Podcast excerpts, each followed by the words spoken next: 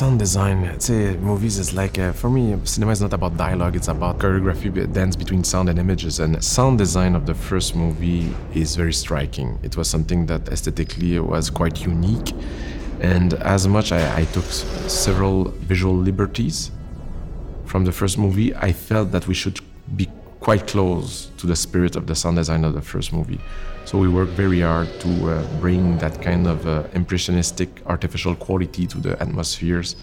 Technically, feel like there's always some kind of sounds that we never heard before that are coming from technology that we don't know. I loved the first film, and I felt a responsibility to do it justice. The first film had such an aural signature with music and sound effects in content as well as in design. And I struggled with how to honor that and yet be original at the same time. And I think that was always our big challenge.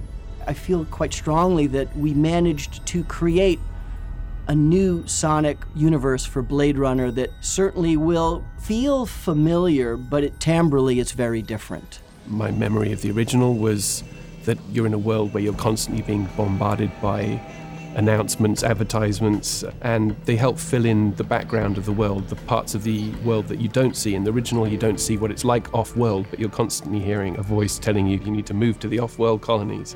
A new life awaits you in the off world colonies. The chance to begin again in a golden land of opportunity and adventure. So we decided to pay our regards to the original movie and also fill us in a little bit about what's happening in this universe.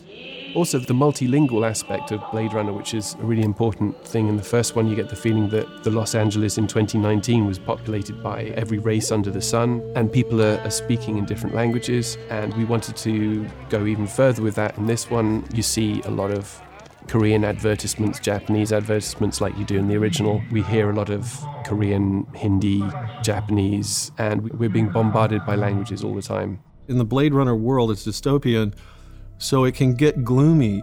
But Denis, somebody who sees beauty in a lot of different things. He loves sound, he loves the beauty of sound, and it's a testament to his love of sound and what he did with his track that Joe Walker, the picture editor, oftentimes at this point will close his eyes and just listen to the sound of the film. When I started thinking about sound with Denny, we talked about those atmospheres as being a kind of vital element.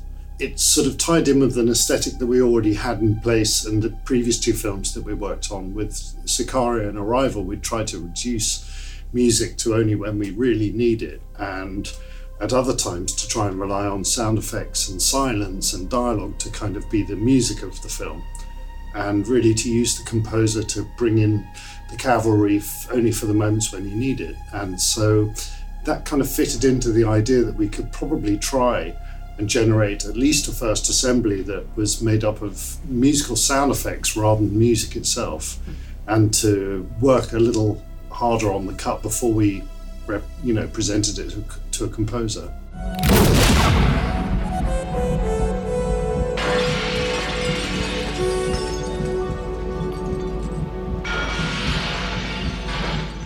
I think what I appreciate most about the first film is that it created moods using sound effects and music, and sometimes you didn't really know which was which.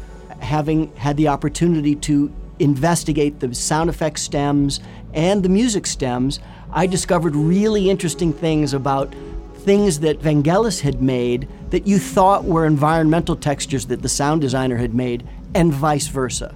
So there was that really beautiful cross pollination that I thought we could achieve really effectively. I began making very brooding musical textures that would underpin almost every scene. So if you listen in any given scene, even if it's a talkie in a room, there are these languid kind of pads and tones that are reminiscent of things that Vangelis had done in the first film that you didn't know were his score, and they weren't really score, they were his kind of sonic noodlings. So, for lack of a better term, and I don't want this to stick, I created these sonic noodlings that were made from musical textures, things like wind chimes, guitars, winds, saxophones. But you won't know them as those sounds when you hear the film, but you'll get this sense that there's a brooding tone that creates an atmosphere, a, a mood. and, and you don't know what it is, but it, it, it just fills the scene with a kind of feeling.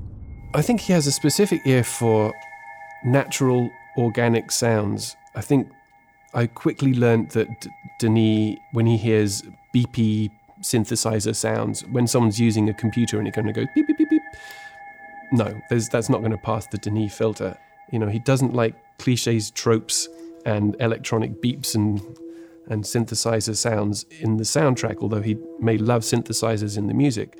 He has a very clear preference for organic, natural sounds. And I think you can see that in the way that he's scoped the film out for atmospheric scenes that contain sounds of nature. He doesn't usually direct too much specifically when it comes to what he's looking for. It's always emotionally what he's looking for. He has a very clear path of what he, the story he wants to tell, how he wants to tell it emotionally, how he needs to feel, and how he wants to walk away feeling. We took a bit of a journey to sort of just explore and discover, but did end up with something I think wholly original and unique. And I think the composers, Ben and Hans, did a phenomenal job finding that and finding some great sounds. We um, inspire ourselves from the soundtrack of the first movie, composed by Vangelis.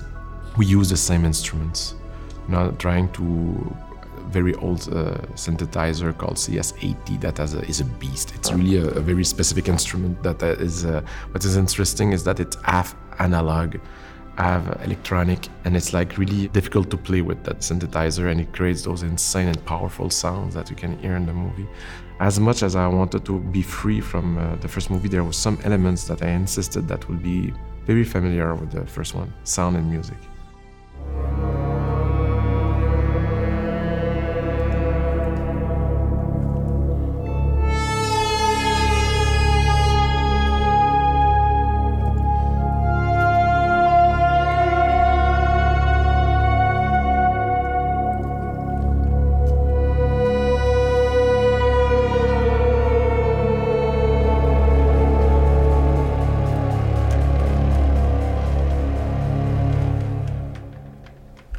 there you have it. Something like that.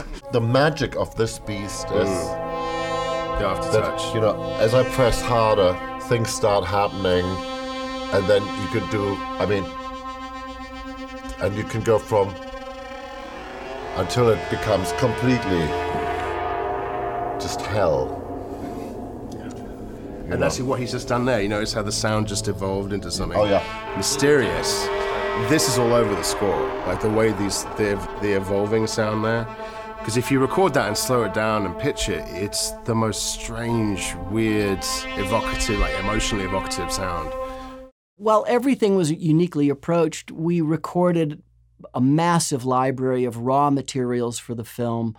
We designed an amazing library. We, I think it's the biggest sound design challenge I've had on a film. The, library for Blade Runner is comprised of about 25 or 2,600 unique elements that were created for the film. We did a significant amount of underwater recording with uh, voice underwater. I, I didn't want to fake that with EQ or a design thing. I, we brought in people to do things underwater. We did a great deal of vehicle recording to come up with raw elements for the spinners. We did rain recording. We did all these sort of musical object recordings, drones, and electric tools.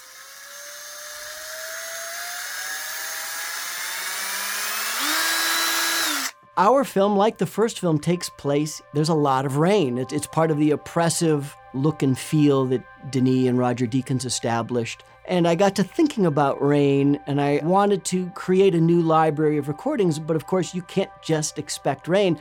We got really lucky in that LA was subjected to a, sort of a once in a millennia kind of deluge from January through March.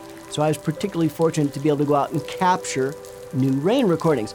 I realized I wanted to be in the middle of rain so that I could capture in an immersive recording of seven channels, seven channels of microphones. So I built a custom rig that would protect the microphones in about a one meter square of absorptive material and separation material so you wouldn't hear the splatter on top of the microphone. So I captured an extraordinary array of heavy deluges and little trickles and drips and things like that in seven channel discrete. Um, either with a holophone. I have the holophone H1, and I ended up building a rig of my own with uh, Schoeps um, CCM microphones to capture that.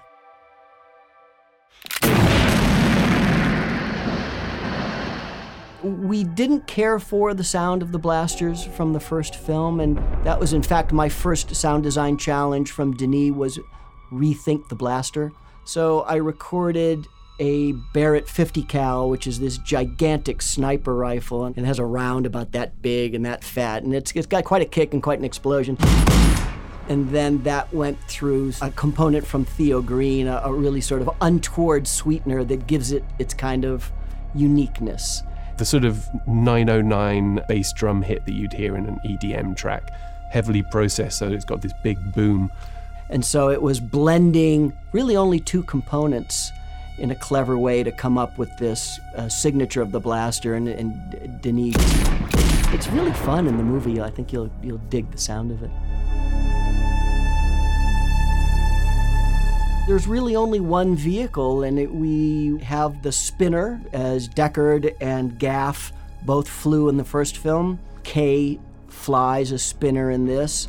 So it was reimagining the spinner in one way in that it's 30 years hence, so they've been slightly modernized. And yet, because we're post blackout, they are still flying craft that were probably cobbled together from parts from pre blackout. And so we wanted it to always sound like it was not quite in good repair. So whenever Kay is flying it, you're in this sort of not quite fully safe vehicle that you don't feel too comfortable to be in. One of the ways was putting a subwoofer inside of my wife's Honda Element in varying degrees of resonance with low frequency sound to get the interior of that car to vibrate. And we threw in lots of things, metal objects and plastic objects that would vibrate and rattle, and then recorded that in seven channel to, so that whenever we're inside the spinner, you're inside of this kind of rattling, vibrating thing.